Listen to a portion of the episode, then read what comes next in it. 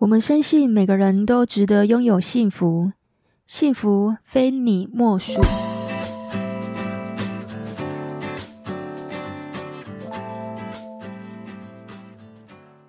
大家好，你现在收听的是《非你莫属》的节目，我是杜菲。如果你是新朋友，我们这个节目是在讲有关感情、家庭、婚姻的大小事。那如果你是老朋友，谢谢你们一路以来的支持。我们今天呢，来聊聊 Netflix 韩剧排行榜第一名的，那就是《黑暗荣耀》啦！哇，《黑暗荣耀》已经蝉联三周的榜首啊！宋慧乔难得以暗黑的角色演出这个被霸凌之后复仇成功的故事。我先来讲为什么要做这集节目呢？霸凌其实我们每个人都会遇到。我们或多或少在学校、在职场上，其实我们都一定会遇到所谓的霸凌。那霸凌它到底是什么呢？其实我认为它就是一个施暴者的暴力行为。那暴力呢，它并不是我打你这个行为才叫做暴力。有的时候语言的羞辱啊、鄙视啊，它也是一种暴力；精神上的折磨也是一种暴力，比如的暴力。那这一集剧情呢，我会用五个心理学的角度分析给你听。那我认为啊，霸凌就很像慢慢的把一个人凌虐致死，这比起你随机杀人，其实是一样的可怕。有些人啊会被认为他非常的坚强，其实你只是不知道他比较冷痛而已，并不代表他没有受伤哦。那如果可以，请你去仔细回想看看，其实我们很常会忘记，我们到底是怎么去伤害我们身边的人。我们也很常用惯性的方式去理解我们身边的亲友，告诉他你应该要怎么做才是最好的。那在言语上面，其实就常常去忘记，应该要先判断对方现在的心理状态，你再来决定我现在要说什么。因为我们很可能都有无意识把人逼上绝路，走向自杀的道路，甚至呢，我们自己也用同样的方式，无形之中你也在逼自己啊。就好像走在这个钢索上面，语言它是怎么样的去伤害别人，我们也会忽视掉心理压力如何压垮一个人，因为从来没有人要教育我们要去关切这样子的议题。也许今天听完本集节目，其实我们都不应该去霸凌别人，无论在学校、在家庭的夫妻关系或亲子关系，或者是在职场上。我们都可以让自己有重新思考这些议题的机会，是不是曾经用语言也去霸凌别人呢？今天要来跟大家聊五个心理层面。第一个，为什么《黑暗荣耀》会这么的好看？第二个，女主角文同垠的原生家庭到底发生了什么事情呢？第三个。文同垠被霸凌之后，为什么他能够做出这么缜密的复仇计划呢？第四个，男主角朱如真为何甘愿当文同垠的刽子手呢？这心理层面到底在说什么？第五个，啊，就是杀死如真的爸爸，精神病患江永天，为什么他是病人？为什么会杀了救了他的朱院长呢？他的犯罪动机到底是什么呢？我们就用这五题来跟大家说说心理学。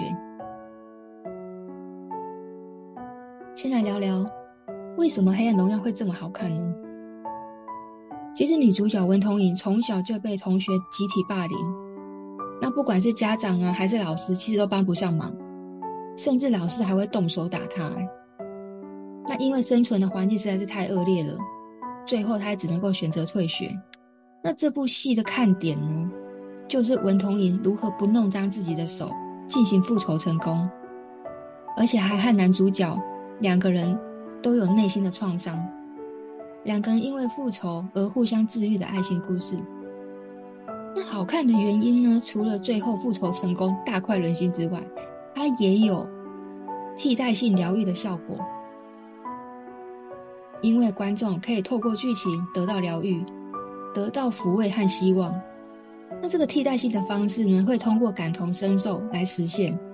我们感受对方的情绪，感受对方的创伤，感受对方的悲痛，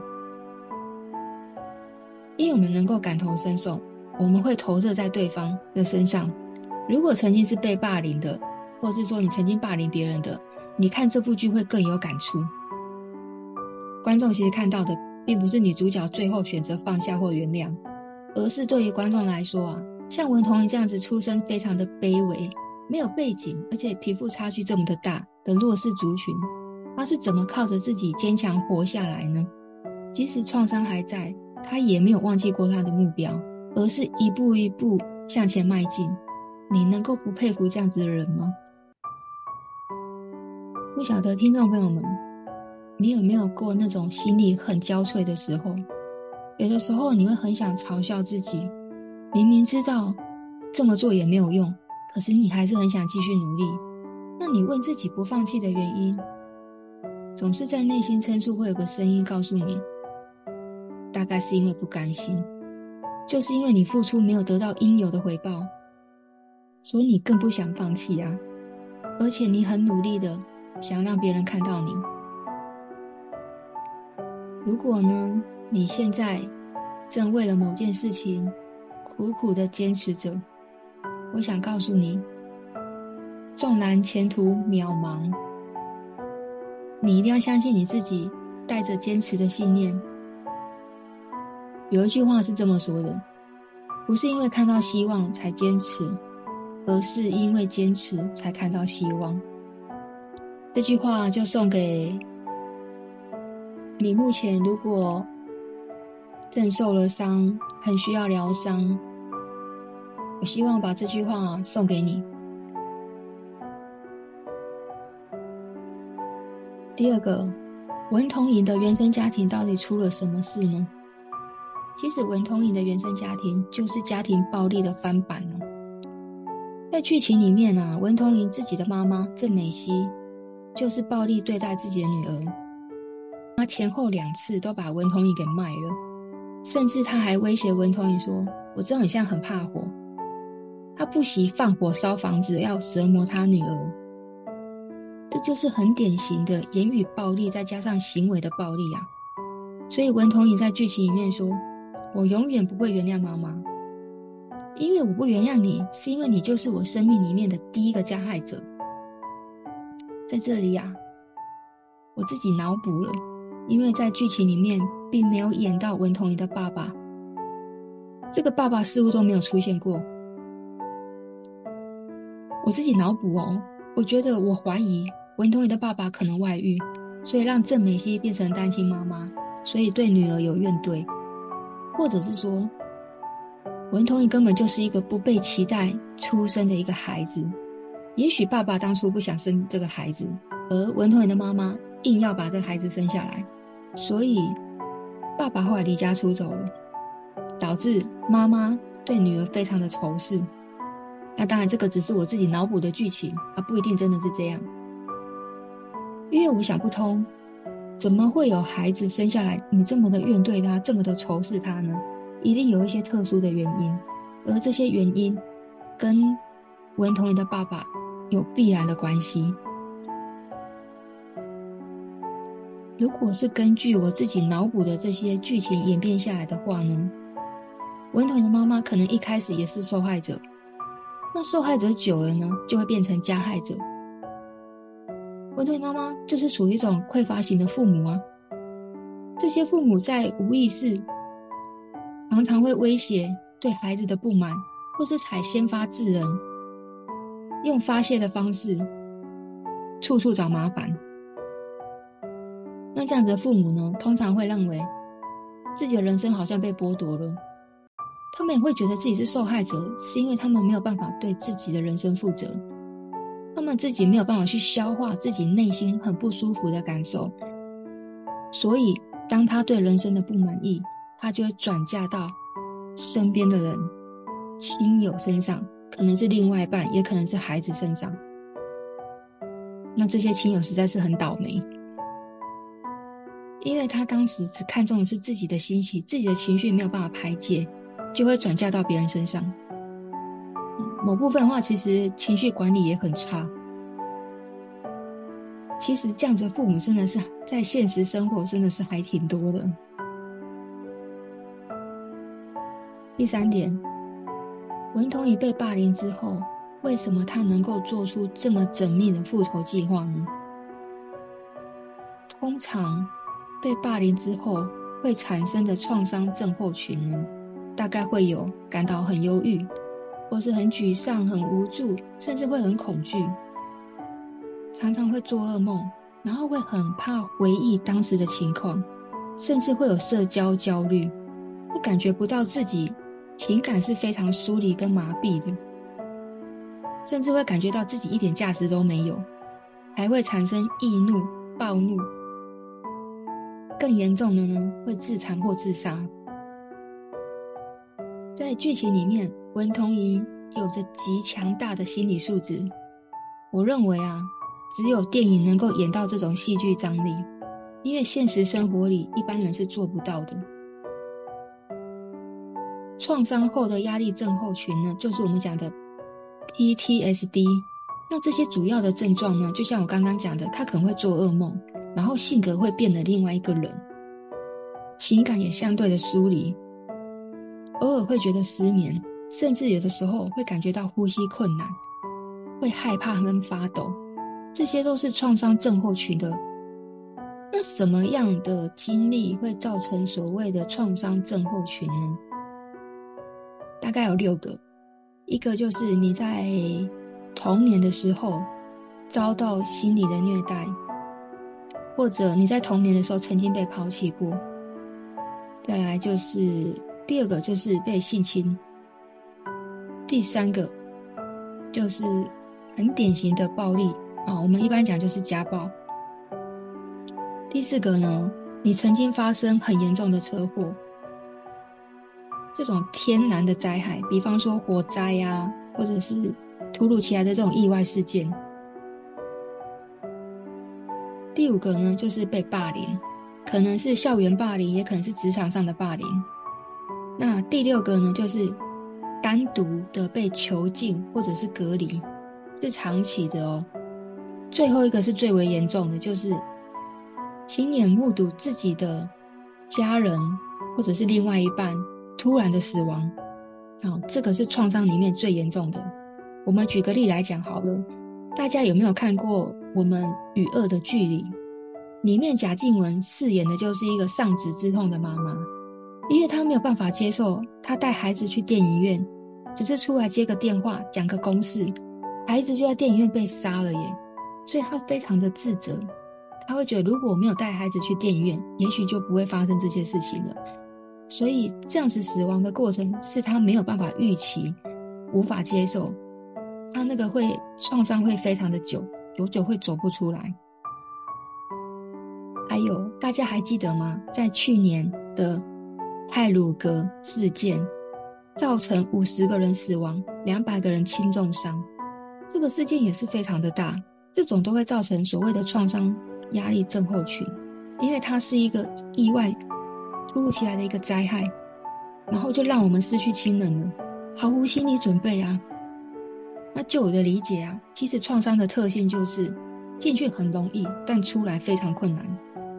那创伤症候群呢，可以透过一些临床的心理治疗，还有药物的治疗去减轻这个症状。一定要记得两个要搭在一起哦。大家如果有看剧情就知道，文同你在里面没有做心理治疗，这个我实在是真的很匪夷所思。一个没有做过心理心理治疗的人，却可以做出一个很缜密的计划，这个真的只有戏里面才看得到的剧情啊。那男主角朱汝珍在里面，他有做心理咨商，但是他没有吃药。他在里面做心理咨商，他说没有用。这边我要讲一下，我看到的剧情是，因为这个杀人魔还是不断的寄信给他，我就不懂为什么朱汝珍一直要重复的去看这些信件。你这不是拿着刀在刺自己吗？所以通常我以我们心理师来讲，我们不建议你再去接触刺激性的事件。那这个刺激性的来源就是。江永天从监狱寄出来的信件嘛，你可以选择不看呢、有的时候治疗除了做心理咨商的辅导之外，一边要做辅导，一边也要避免这些刺激的来源啊，才会有效。还有有的时候其实需要药物的控制，因为至少它会让你稳定情绪，让你比较好睡，比较不容易失眠。你一旦失眠，就容易想东想西的嘛。所以它这个药物其实是有控制你的心情，控制你的情绪，让你比较平稳，让你比较安定。让你比较不容易受到情绪上面的起伏。这边呢，来讲一下，如果你今天是家人朋友们，你面对这个创伤症候群的患者的话，其实我们应该要好好的陪伴他们。你默默的陪伴他们，你不说话都好，陪伴就好。这个我在节目里面其实讲过蛮多次的。陪伴并不是你人在心不在。陪伴就是放下手机，默默的陪在他身边，听他说说话，听他诉诉苦。如果他愿意说的话，那如果他不愿意说的话，也不要逼着他一定要讲出来。甚至你也不要告诉他说：“你要坚强啊，你一定要赶快好起来呀。”不要去说这些话，因为他们也很想好，但是就是做不到。他会觉得你懂什么？你根本不了解我的心情，你不了解我的痛苦，所以不要去讲一些刺激他的话，甚至你也不要跟他说啊，不要想太多啦，啊，不要哭了。所以也不要急着去安慰他，你只要默默的陪伴他都好。其实最好的方式呢，当然是鼓励他去寻求专业人士的协助会最好啦，陪着他去做心理咨商，给他一些正确的资源跟方向。你不要硬撑，硬帮忙，不要觉得自己可以帮忙他，因为哈、有的时候创伤它是非常复杂的，你硬是把它挖开来，有的时候是一种二次伤害。像我们，即便是心理师，我们在讲话也是要非常的小心，我们会根据他的肢体动作、他的表情，我们会知道要问什么，我们会知道该说什么跟不该说什么，所以。这边真的要非常小心。那如果他们不愿意去回想当时的状况呢，也不要逼他们说，好，千万不要逼他们。好，第四个，为什么男主角朱汝珍甘愿当文同垠的刽子手呢？讲白话一点呢，就是自己喜欢的人被欺负了嘛。那再来，他也想要证明自己有能力当文同垠的刽子手啊。因为在剧情里面，他演的就是整形医生，他把霸凌女朴涎镇麻醉之后呢，剪下她的皮肤，放在孙明悟的指甲里面，就是不想让这个朴涎镇脱罪嘛。那再来，他帮他复仇，其实也等于帮自己复仇啊。也许文同也会回过头来帮他报仇，也不一定。他也可能是因为帮助文同莹，可以满足自己复仇的欲望嘛。因为在现实生活里面，他没有办法进去当监狱里面的医生，他只能够在外面气得牙痒痒，却拿这个江永天一点办法都没有。现实生活里面他是没有办法进行复仇的。我觉得第三季可能会演到，因为文同莹最后还是会帮他复仇嘛。这边我们刚刚是不是有讲到创伤压力症候群有几个面向嘛？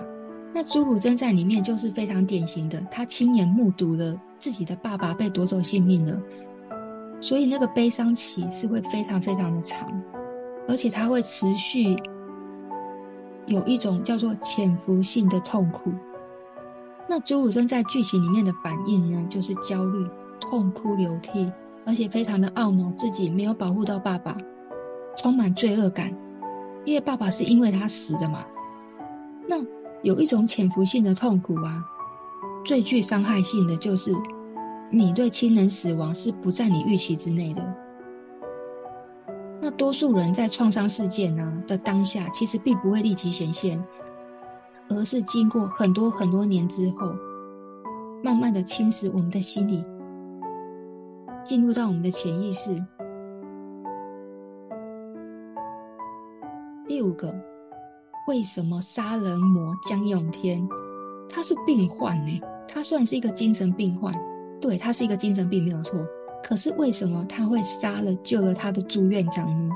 他犯罪动机到底是什么呢？他只是因为看到朱如真一家人太幸福了，他就杀了他爸爸哎！哇，我的天哪，真的是你没有办法去理解精神病患到底在想什么。那他杀了如真的爸爸，毫无悔意，就因为他说很无聊，而且他还会定期寄一样的信件给如真，这就是典型的精神暴力啊！故意跟如真道歉、忏悔。但是最后一定会详细的去形容自己杀完人的那种快感。这边呢，我认为江永天就是一个反社会人格。反社会人格多半他喜欢追求刺激，而且非常容易感到无聊，常常会做出一些很随性的决定。这样子的人通常他的阴暗面是非常的冷血。那反社会人格，它是一种人格障碍，而因为它缺乏一般人应该要有的道德良心，还有同理心。反社会人格虽然也有罪犯，但是数量并没有比一般人多哦。这是为什么呢？反射人格他们通常非常的聪明，而且有自信，非常有人格魅力，而且。非常的有耐心。通常呢，他们在学校的成绩都会不错，工作呢，通常都可以出人头地。如果以投资来说呢，他甚至还可以比一般人获利都要高。这样子的人呢，为什么他可以成功？就是因为他可以跳出主观跟情绪上的干扰，他可以客观跟冷静的分析自己身上的事情。就算看着别人的事情呢，他们通常都是带着冷漠跟好奇去看着身边的人。那反社会人格呢，他并不是因为道德良心，所以非常的守规矩，只是因为如果违法被抓到被关，要付出的代价实在是太大了。这个成本利益考量之下呢，他会觉得非常的不划算，所以他根本就没有意识要去违法。可是不代表他不做违法的事情哦。而是，就算他做了违法的事情，他依然可以做到天衣无缝，你毫无察觉。因为反社会人格，他们是天生的掠食者动物，他们专门是在捕猎的，他们不是，他们不是猎物，他们是猎人。所以呢，他们对于人跟人之间的这种权利非常的敏锐。甚至他可以很容易看到一个人的弱点，而且他还可以充分的利用这些弱点，去让自己得到一些好处，让自己在人际关系上面成为上位者。那因为他们没有这种道德良心，所以呢，我们常常会在社会上面看到一种罪犯，就是他被逮捕之后，往往脸上都面无表情，然后你再问问他身边的朋友或者是邻居啊。这些人都会跟你说，看不出来耶，他平常都乖乖的啊，或者是说怎么会，他是一个很好的人呢？因为他们就是非常的高明，他们懂得掩饰自己的本性，而去迎合其他人。可以试各种状况，把自己变成你想要他看到的那种人。如果今天你跟他谈恋爱，你喜欢的是高富帅，他真的就可以变成高富帅来迎合你。所以通常这样的人，他们在谈恋爱都是非常的快很准，因为他们知道他们应该要找什么样的对象来满足自己成为上位者的这种虚荣。但是通常他们的婚姻都不持久，是因为他们非常没有同理心，他们不擅长维持一段。稳定的感情，通常他们这样的人在工作上非常高的社会地位，所以如果你的老板是这样的人呢，我觉得你跟对了。但如果你找的伴侣是这样子的人呢，哦，那你可能会蛮惨的哦你可能会觉得我为什么加错了人呢？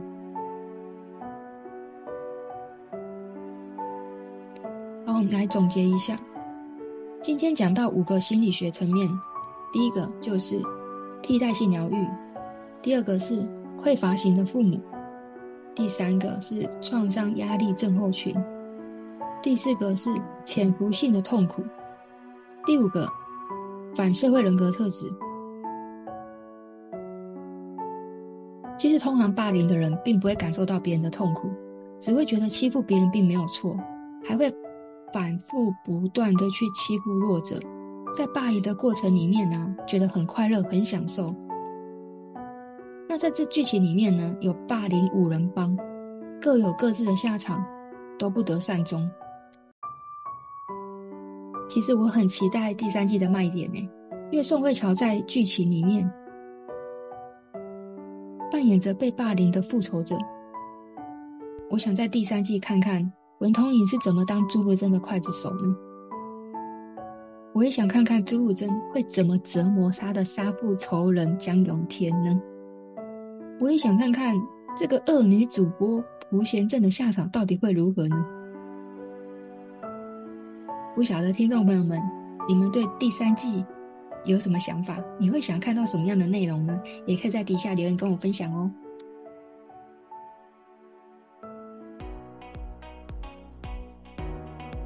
最后，最后呢，我想说的是，无论你的原生家庭好，或是你的原生家庭不好，基本上它都是有缺失的。如果你的原生家庭不好呢，你就很容易缺乏爱；那如果你的原生家庭很幸福呢，那你就缺乏了历练。那如果你在原生家庭没有上到的课，那你成年之后呢？你终究是要到社会上去做历练。所以在这个社会上啊，不管你是把好牌打成烂牌的人，还是你把烂牌打成好牌的人，这世界上都非常多人，因为原生家庭欠你的，你得自己去外面赢回来。就像女主角温同颖一样，所以你会找到更多支持你的力量。但与其你在那边耿耿于怀，觉得原生家庭欠你这个，欠你那个，那你倒不如就引以为戒，自己鼓励自己。因为啊，生活并不是你看到希望才去坚持，生活是你坚持了才看到希望。而且啊，你会发现，人的生活一旦变好了，你就很容易原谅身边的事情。你会知道，别人的生活其实也非常的不容易。也愿你成为一个温暖而且有力量的人。谢谢你的收听，我是杜菲，擅长感情、婚姻、家庭的心理师。我在每个礼拜五都会教大家一些小知识跟小技巧。如果你喜欢我们的节目呢，可以追踪、点阅加分享哦。那我们就下个礼拜五晚上九点见喽，拜拜。